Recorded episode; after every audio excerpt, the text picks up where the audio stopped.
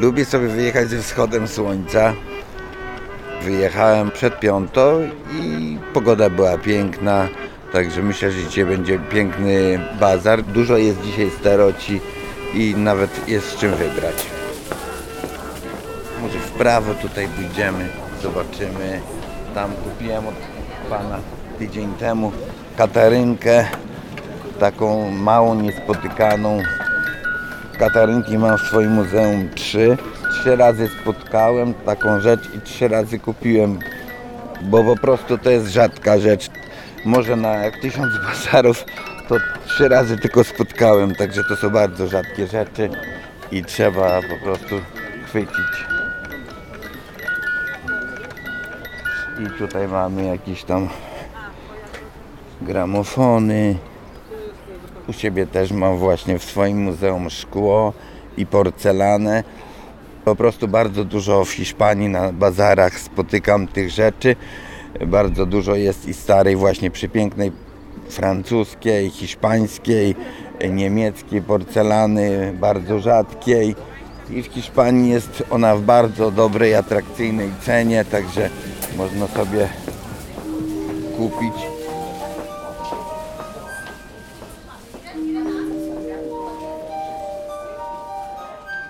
Starocie to nie jest do końca moja nisza, aczkolwiek zbieram porcelanę i szkło, więc troszeczkę bywam i oglądam. No jest to taka loteria, takie szukanie szczęścia, no bo wiadomo, wszystkie giełdy staroci, wszystkie targi mają taką specyfikę, że tam jest walka o to, kto pierwszy, kto znajdzie, kto ma lepsze oko, kto szybciej dobiegnie. I można wyrwać wtedy perełkę, można kupić, zdobyć coś naprawdę atrakcyjnego, a można spędzić tam cały dzień, chodzić, rozmawiać, poznawać fajnych ludzi, ale kolekcja nie ulegnie, że tak powiem, rozszerzeniu.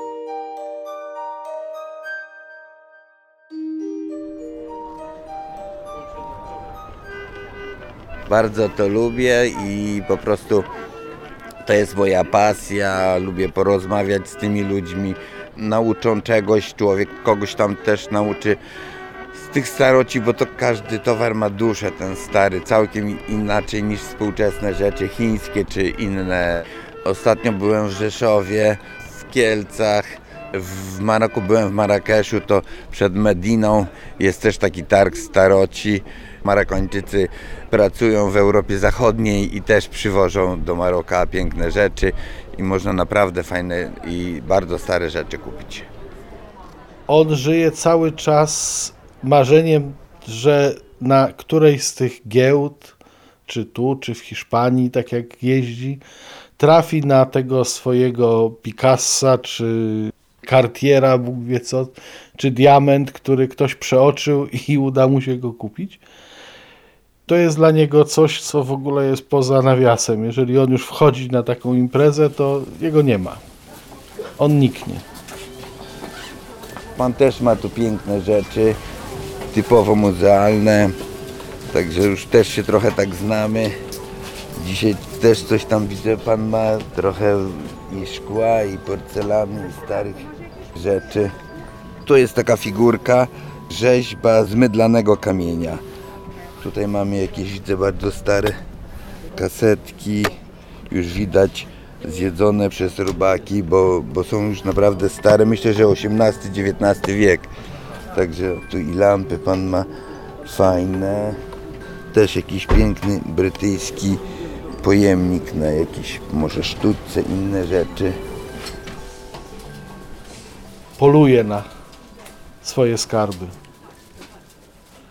Ludzie tacy jak Mirek, trochę jak ja, no nie pójdą do marketu i nie kupią szafki, mebla, tylko ja wolę połazić po starociach i nawet kosztem tego, że będę musiał poświęcić czas, dodatkowe pieniądze, kupić coś fajnego, starego, zrobionego z prawdziwego drewna, zrobionego solidnie i postawić coś takiego w domu, a nie takie, co się skręca na przykład.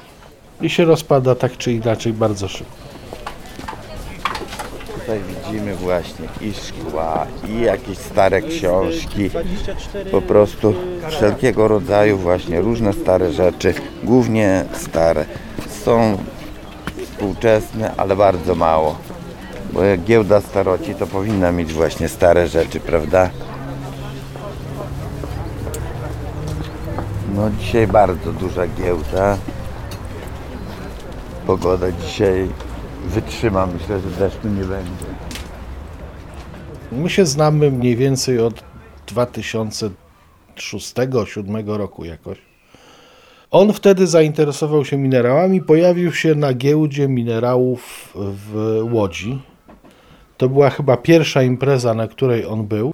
I na tej giełdzie zaczął kupować kamienie. Zaczął spotykać się z ludźmi i opowiadać o tym, że kupił ten zabytek w Szczebrzeszynie, który przerabia na hotel i że chciałby urządzić obok Muzeum Minerałów.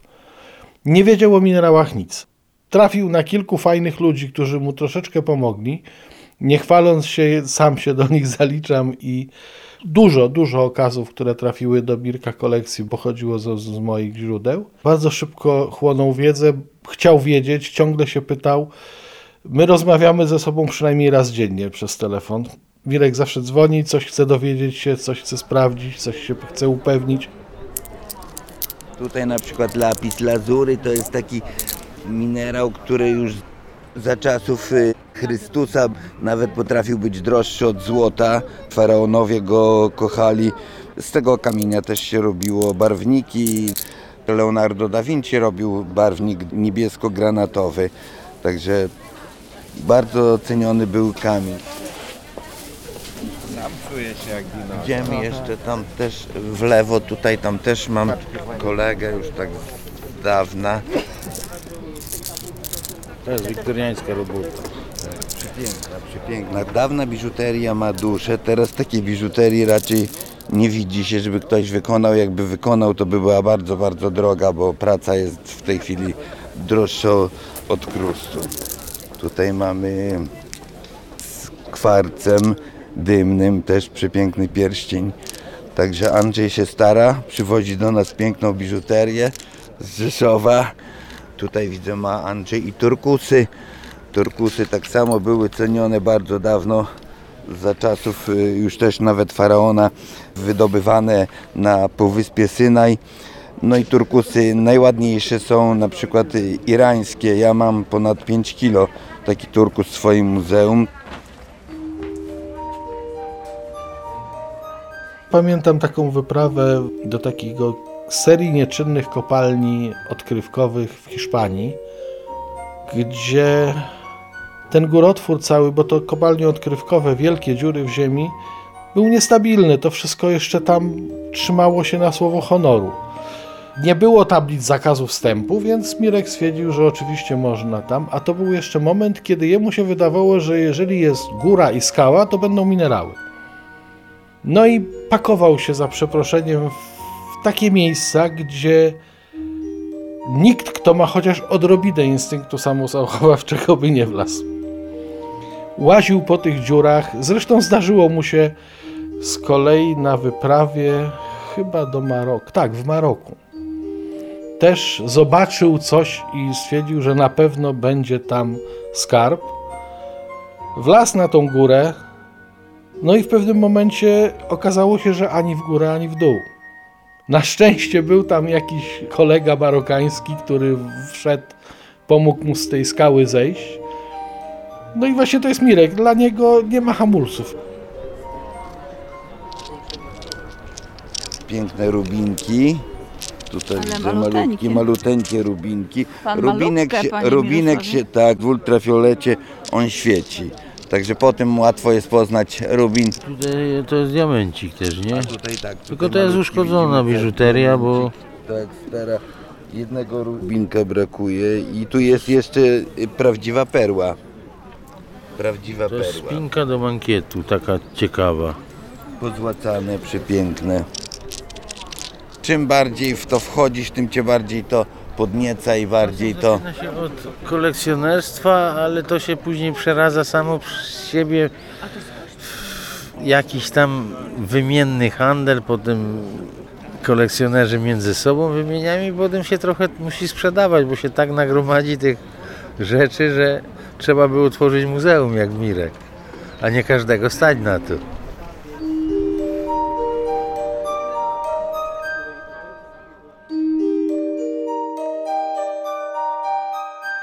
Miał pasję zbieractwa i kupowania, ale nie było to mm, aż, można powiedzieć, tak uciążliwe, jak się to stało około 15 lat temu. No, wpadł w taki trans, że po prostu jakby pojechał na targ, to by wszystko kupił, więc y, musiałam mu troszkę go zacząć uczyć jak małe dziecko że ile ma pieniędzy, to nie znaczy, że trzeba je wszystkie wydać na wycieczce. I tak powolutku, powolutku, powolutku wspierałam go, aczkolwiek troszkę go hamowałam. Bo był taki moment, że mieliśmy już wszystko pozapełniane, a on po prostu dalej kupywał, więc stwierdziliśmy, że trzeba troszkę pozamieniać ze znajomymi, powyprzedawać rzeczy, które są mniej atrakcyjne. I e, od jakiegoś czasu mój mąż stwierdził, że mam rację i kupujemy rzeczy takie unikatowe bardziej.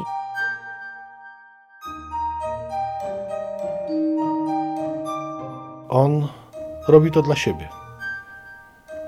I jeżeli on będzie zadowolony z tego, to on jest przekonany o tym, że ludzie też przyjdą.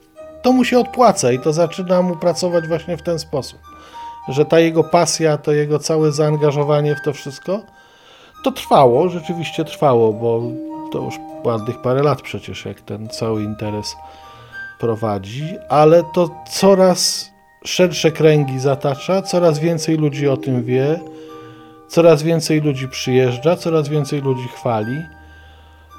I myślę, że, że to jest dla niego najważniejsze. Jego interesuje to, czy jego pasja i jego zaangażowanie przynosi jemu samemu zadowolenie. Ja po prostu się zakochałem od pierwszego, jak to się mówi, dnia, kiedy zobaczyłem to skamieniałe drzewo y, tutaj na wschodzie Polski.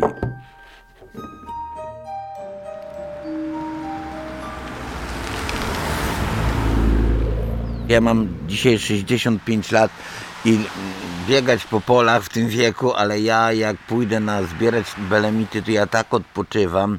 Ja jak się źle czuję, jestem nerwowy czy coś, to mówię do żony, muszę jechać na belemity, muszę się odprężyć i sobie nazbierać, bo to jest taka pasja. No a u nas na Roztoczu to belemity głównie występują jeżowce, mam przepiękne jeżowce, gąbki, ale już gąbki bardziej występują tutaj Krasnystaw, bliżej Lublina.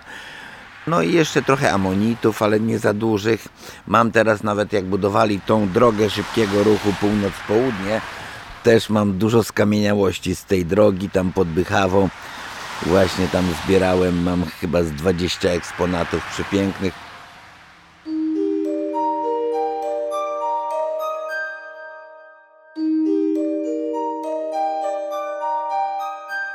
Coraz więcej wie, coraz więcej się uczy.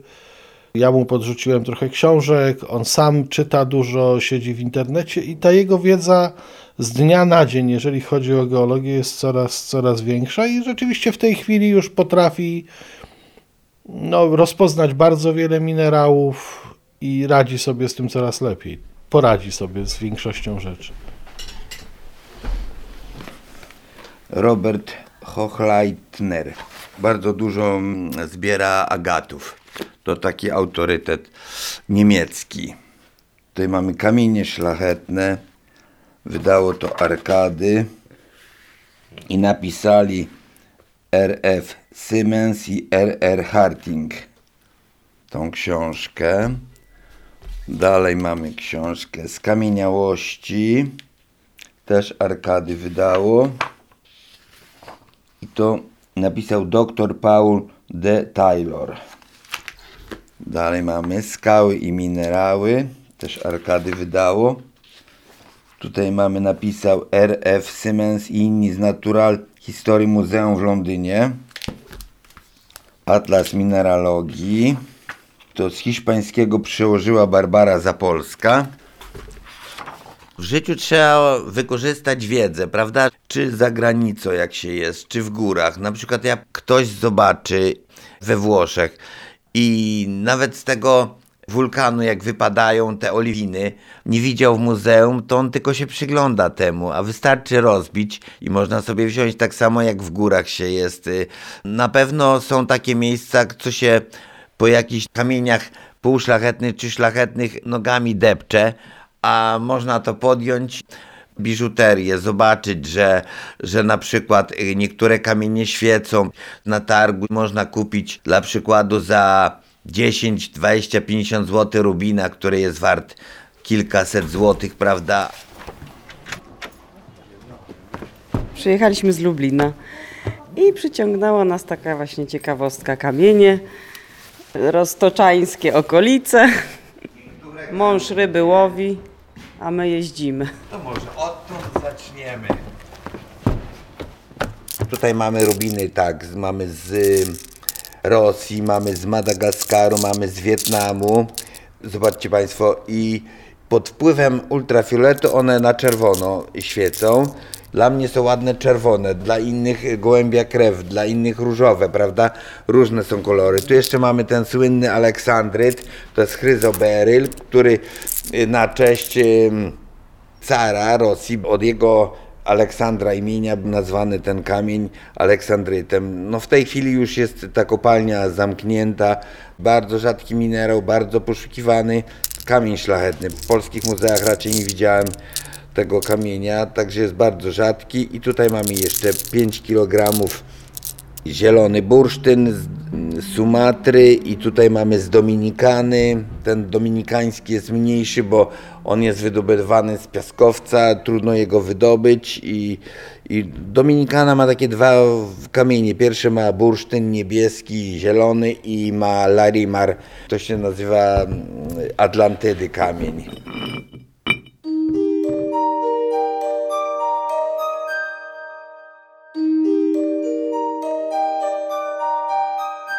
To jest pasjonat, to jest człowiek, który zaraża ludzi przez to, że no jest to jedyne tego typu muzeum w tej ws- południowo-wschodniej Polsce. Pojawiają się tutaj ludzie i nauki, i kultury. Trafia się jakiś geolog, trafia się jakiś naukowiec, który z nim porozmawia. No i siłą rzeczy powie kolegom: Słuchajcie, taki wariat tam mieszka, robi coś tak fantastycznego, że żaden z nas czegoś takiego dla geologii nie zrobił, dla popularyzacji tego. Bo to, że my napisaliśmy 20 książek, no to fajnie, no tylko że te książki czytają tacy sami jak my. A tam trafiają ludzie z ulicy, przypadkowi zupełnie, i nagle widzą wariata ogarniętego pasją, który opowiada z wypiekami na twarzy o tym, jak to biega po tych górach, jak znosi, jak zbiera i tak dalej, i tak dalej, i tak dalej. Nawet nie, się nie spodziewałam, że na Roztoczu, że można takie piękne kamienie zobaczyć. I z wielu y, zakątków świata, z całego świata praktycznie. Piękne. A przejeżdżałam wiele razy tędy. Tutaj mamy kawansyty, to, to najbardziej to Indie są znane i azuryty to Chiny, Maroko, bardzo piękne kryształy azurytu. Dzień dobry, tu mamy chryzopras. Właściciel? Tak, Też zbieramy kamienie. jak mi miło, bardzo się cieszę. No może co wymienimy albo nie coś. ma sprawy, bardzo chętnie. Ja zbieram w Afryce, zbieram w Europie, głównie w Hiszpanii i w Maroku, także mogę się zamienić, mam fajne minerały z, z tych krajów.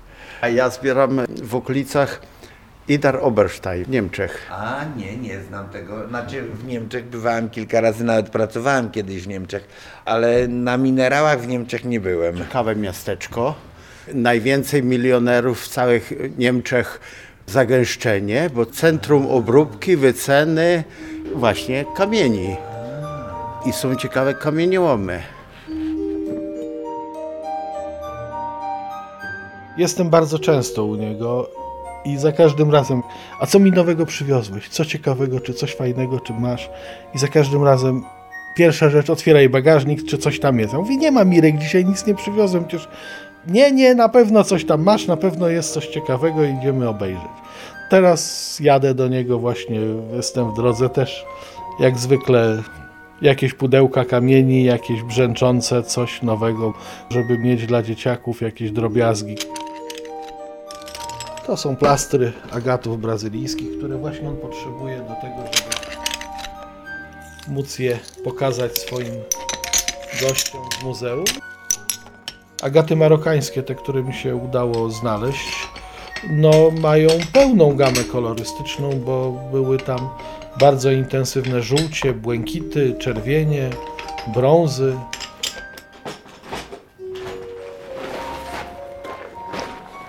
Tu mamy torebkę szmaragdów. Trochę miętowy, tak. Tu mamy jeszcze dla odmiany kryształ górski.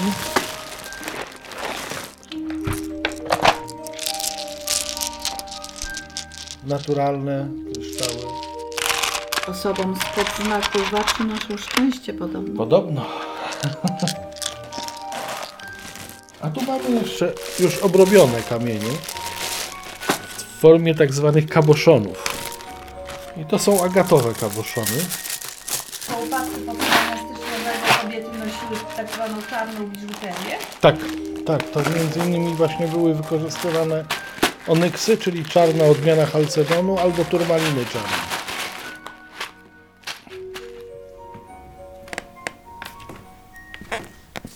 Dalej mamy polska siarka z Machowa. Na przykład w Monachium były kolejki za naszą siarką na targach mineralogicznych. Ludzie jechali maluchami, wieźli to siarkę, a wracali 3-4-letnimi Mercedesami. Nawet tak się podorabiali. Polacy mieli bardzo kiedyś piękne minerały, przepiękne celestyny w tej siarce. No tu mamy galenę ołowiu jeszcze, w której też jest srebro, jest i polska, i halkopiryt z Madanu. To, że to jest coś, co y, dla większości ludzi wydaje się nieprawdopodobne, że ten kostki pirytu, które tam leżą na półce, to są prawie idealne sześciany. I tam nie było żadnego udziału człowieka w tym, że one tak wyglądają. Czy to, że kryształ kwarcu to jest piękny sześciokątny słup zakończony idealną, ostrą piramidą z idealnie gładkimi ścianami. I skąd, jak? To jest taki moment, kiedy ludziom otwierają się oczy, że minerały, że, że natura to jest coś więcej właśnie niż to oczko w pierścionku po babci, który tam sobie błyszczy no i, i, i ładnie wygląda. A te prawdziwe okazy, te prawdziwe minerały, surowe, naturalne, są równie piękne, jak nie piękniejsze nawet. I takie miejsca właśnie jak Klemens, jak, jak Szczebrzeszyn, to właśnie takim ludziom, którzy zupełnie nigdy nie mieli z tym nic wspólnego, otwierają oczy na to, że o, to jest coś nowego, to jest coś innego. I zresztą zaraził Mirek, z tego co wiem, niejedną osobę już, która po wizycie w jego muzeum wybrała się na wycieczkę gdzieś w góry, a może ja coś takiego znajdę? Jak zaczęliśmy też chodzić po górach i zaczęliśmy znajdywać niektóre rzeczy, no wiadomo, że szlachetnych kamieni nie znajdzie, bo nie ma takiej możliwości, ale jakieś takie skamieliny, czy przepiękne kwarce, czy kryształy kwarcu bardzo lubię zbierać, bo to takie jest bezpieczne, e, które są zimnokrystaliczne. To je się tak po górkach zbiera, jak słońce zaświeci, to tak lśnią, jakby to diamenty leżały. Także z czasem człowiek chyba do wszystkiego po prostu dojrzewa. Mnie trzeba chyba było dłużej czasu, żeby dojrzeć do tej pasji. No i w tej chwili już we dwoje się tym zajmujemy.